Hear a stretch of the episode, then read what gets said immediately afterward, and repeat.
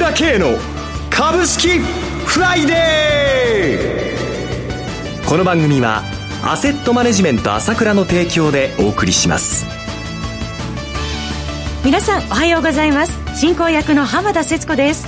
朝倉慶の株式フライデー。今日も張り切ってまいりましょう。それでは番組パーソナリティをご紹介します。アセットマネジメント朝倉代表取締役で経済アナリストの朝倉圭さんです。朝倉さんおはようございます。おはようございます。よろしくお願いいたします。ますそして毎月第一金曜日はアセットマネジメント朝倉、長谷川慎一さんにもお越しいただいてお送りします。久しぶりにスタジオにお越しいただきました。長谷川さんおはようございます。はい、おはようございます。よろしくお願いいたします。よろしくお願いします。さて今週のマーケット朝倉さんどのようにご覧になってらっしゃいますか？そうですね。相変わらずよく上がるなというふうに見てましたけどもね。はい。まあ、さすがに、まあ、昨日あたりちょっと上げ幅縮めましたけどね、日経平均もね。えーまあ、25日からの移動平均線からの乖離率が10%超えたっていうんで、まあ、さすがにっていう感じだったと思うんですけれども。えー、で、ナスダックもこのままいくとあっという間にね、あと100ポイントちょっとで、まあ、史上最高値ですから。時間の問題ですもんね。これは抜くんですけれども、はい、まあ、さすがにっていうことで、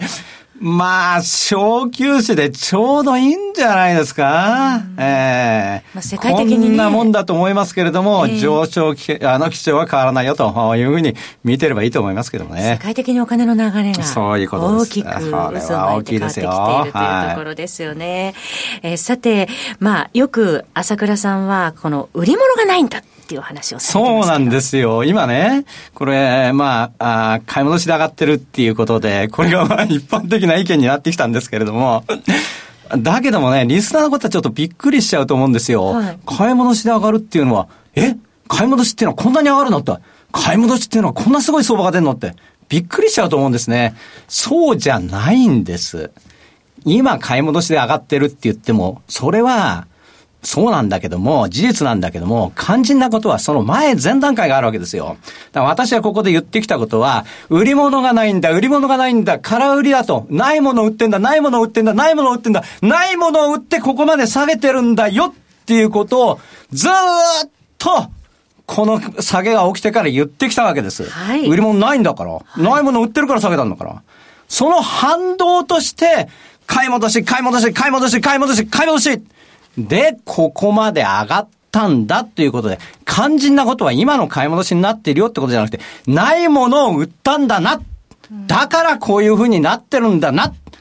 ここを見なければ、相場の本質がわからないんで、儲けようがないわけです。だからこの番組をよく聞いてね、事実を理解してくださいっていうのを下げてる局面で理解することが重要だったということですね。継続して番組聞いていただいてれば、その背景が分かったっていうことなんですよね。で、あと、あの、先週もおっしゃってましたけれども、これからはコロナ後はニューノーマルの時代が株式にもやってくるとおっしゃってましたけど。で、今本当にこう、一般的にもうこの非常にアナリストなり、エコノミストっていうのは困っちゃってると思うんですよね。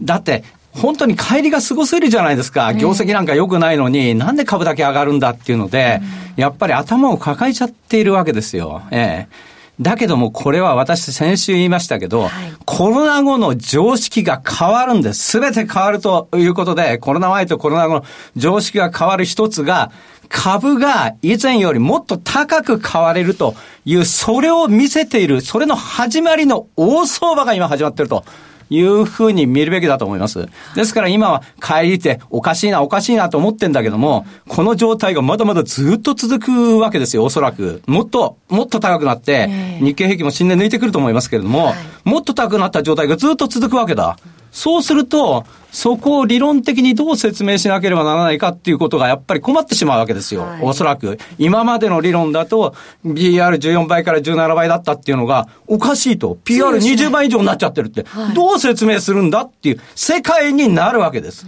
それは、今までと違って、かつてなかったほどの膨大なお金、金融政策と財政政策、歴史的に類を見ないような金融財政政策が出動されているので、株価の位置が完全に変わる。そこの大相場が始まったのが今なんだ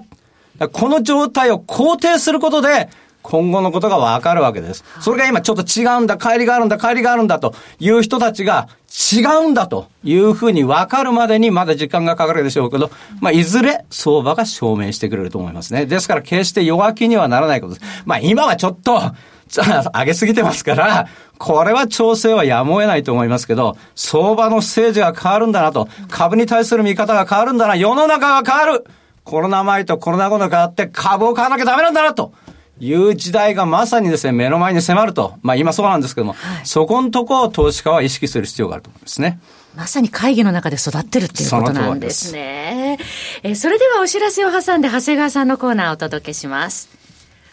鋭い分析力で注目、経済予測のプロ、朝倉慶。日々のマーケット情勢や株式情報、個別銘柄の解説を、朝倉本人とスタッフが、平日16時、メールでおよそ7分の音声を無料で配信中。株の判断に迷ったら、朝倉慶。詳しくは、アセットマネジメント朝倉のウェブサイトへ。本日の市況解説無料メールマガジンにご登録ください。アセットマネジメント朝倉は、証券取引、金銭有価証券の予託、貸付行為は行っておりません。また、情報提供する金融商品の取引では、相場変動などにより損失を生じる恐れがあります。取引説明書、契約締結前交付書面などを十分にお読みいただき、ご理解の上お取引ください。金融商品仲介業者登録、関東財務局長金中第605号。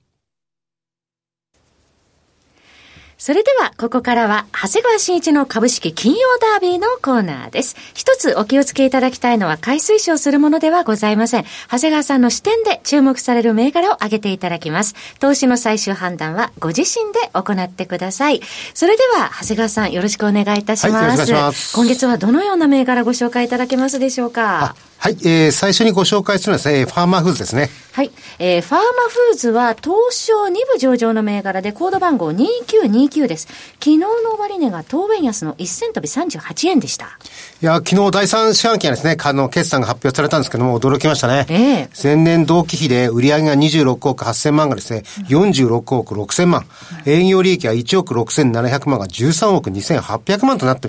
ますね。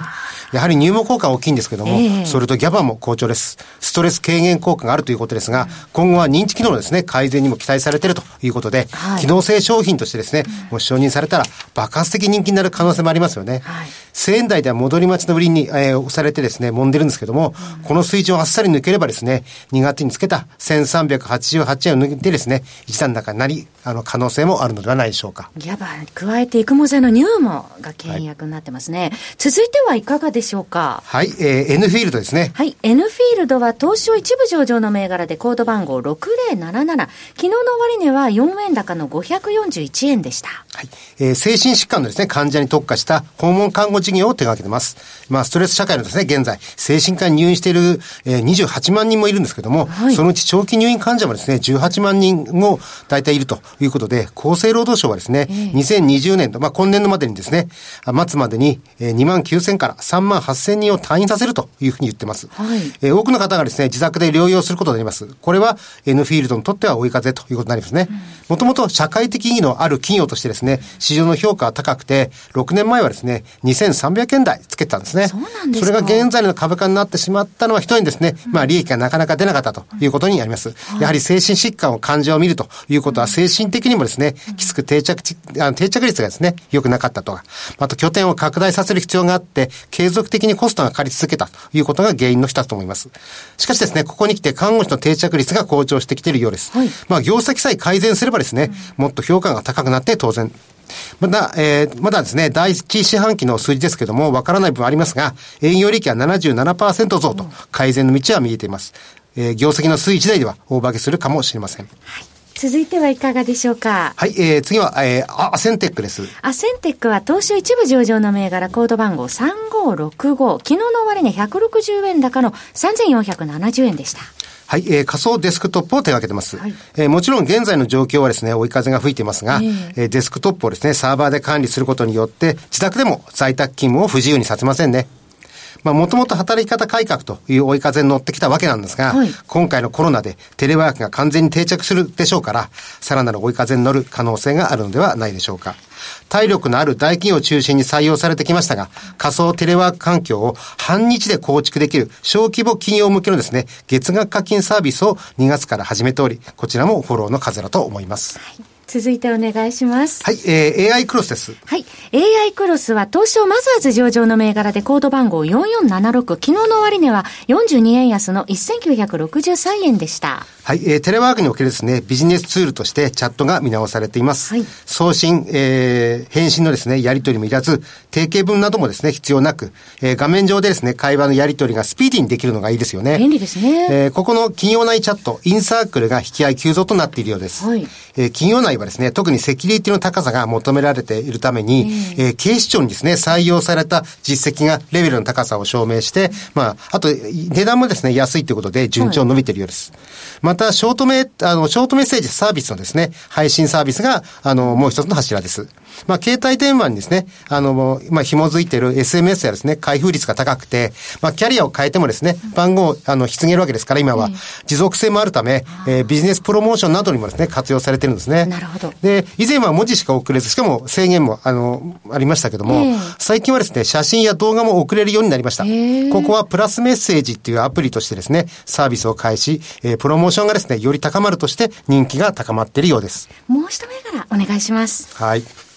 はい、えー最後ですね、えーロロゼッタです。はい。東証マザーズ上場の銘柄コード番号6182。昨日の終値が45円高の3740円でした。はい。えー4月度のですね、MT 事業の受注高が発表されてですね、はいまあ、緊急事態宣言での、まあ、営業活動も、まあ、当然延期ですから、えええー新顧客はですね、前年同期比で73%減りましたけども、はい既存顧客はですね、えーなんと前年同期比189%ということですので、えーまあ、多分5月度についてもですね、同程度の影響は、まあ、受けるでしょうと。しかし、6月以降はですね、ええまあ、緊急事態もう解除されましたから、あのーより早いペースでですね、受注高は回復するというふうに見込んでます。はいで、あの、3月時点でですね、もうコロナ禍に関わらず、あの、過去最高にですね、あの、増加していたユーザーによる翻訳使用量なんですけども、はい緊急事態宣言下の4月ともですね、順調に推移して、ええ3月度に続く過去2番目の量になっていると。えーこの状況からですね、もともと新規活動は、まあ今はもう難しいのも分かってるわけですから、はいあの、既存客のしかし新規受注がですね、伸びておると。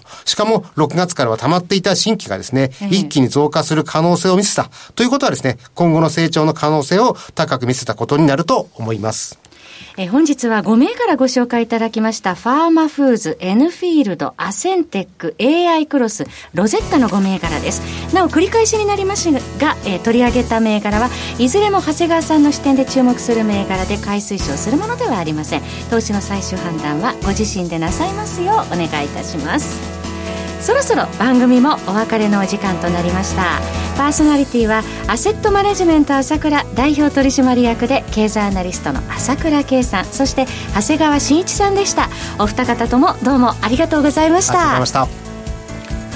私朝倉慶が代表を務めます。アセットマネジメント朝倉では SBI 証券楽天証券証券ジャパンウェルスナビの口座開設業務を行っています。私どもホームページから証券会社の口座を作っていただきますと週2回無料で銘柄情報を提供するサービスがあります。ぜひご利用ください。それでは今日は週末金曜日。頑張っていきましょう